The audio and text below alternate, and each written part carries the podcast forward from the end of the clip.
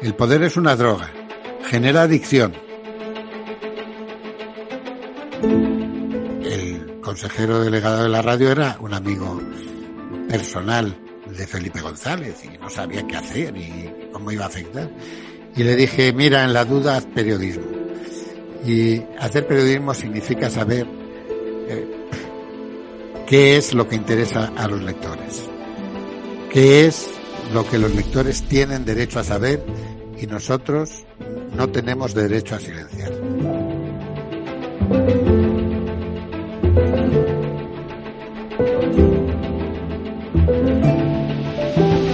El 7 es un número mágico. Desde la antigüedad, este dígito encerró un halo de misterio. Para Pitágoras era el número perfecto. En un dado de seis caras, la suma de los puntos en las caras opuestas del mismo siempre sumará 7.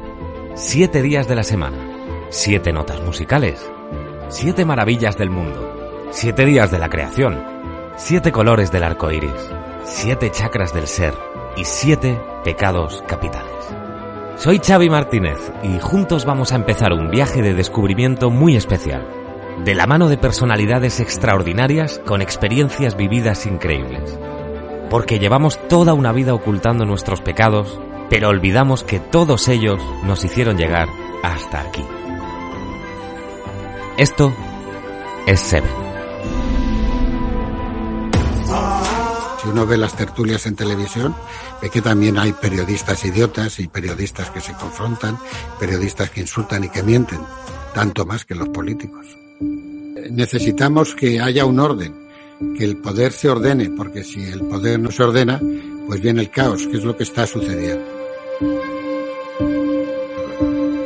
Se me ocurren pocas personas que por su posición de poder y por lo pegado al poder también que ha estado durante tantísimos años, conozcan mejor la avaricia.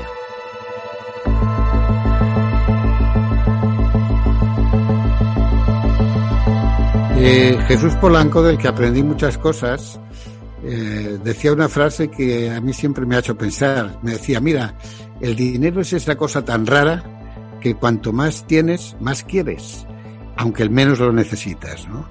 Entonces, eh, la avaricia eh, es, es una enfermedad, es un vicio. Los más avaros son los que más tienen, paradójicamente. Los pobres no son avaros, eh, ni les mueve eh, la conquista de las riquezas, les mueve la supervivencia en todo caso. ¿Crees que has pecado mucho de soberbia? ¿Alguna vez te has mirado al espejo y, y has dicho, soy un soberbio? Pues sí, es decir, la soberbia yo creo que es el peor de los, eh, el peor de los eh, vicios capitales, de los pecados capitales.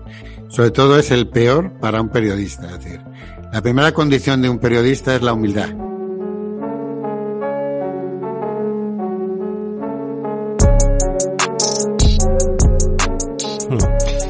Hablemos de la lujuria. ¿Cómo has vivido tú la erótica del poder? Bueno, a mí la lujuria no me parece un pecado. A mí la lujuria me parece eh, fantástica, por decirlo de alguna manera.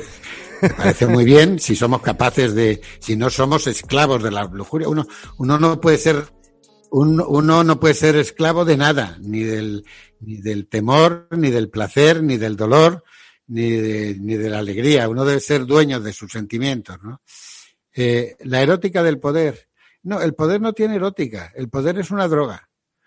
Eh, no sé por qué se habla de la erótica del poder, porque el erotismo no es una droga. El erotismo es la expresión de, de los sentimientos más eh, profundos y generosos que uno pueda imaginar. Ahora los imperios se llaman Amazon, se llama Google, se llama Facebook, se llama Apple.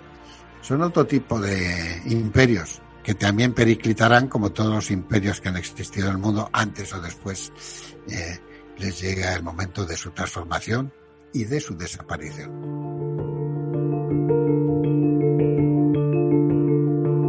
Internet es un mundo de unas posibilidades infinitas, porque vuelvo a decir, es todo el conocimiento humano, todo. Está ahí en las pantallas estas que estamos mirando tú y yo.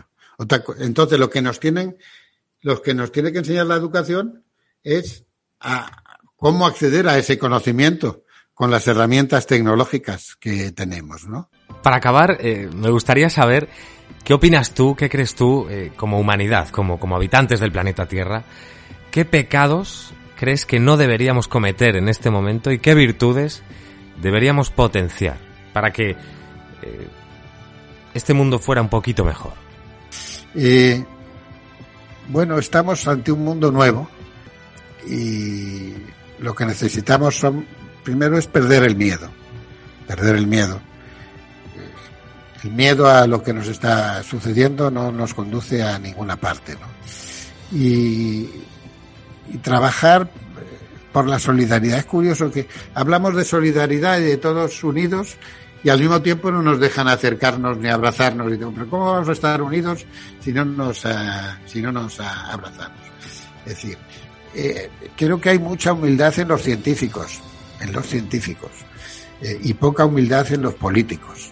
Y creo que hay y creo que hay que creo que hay que creo que hay que recuperar eh, eh, la humildad el comportamiento intelectual y, saber que efectivamente es la prueba y el error lo que hace andar a la humanidad.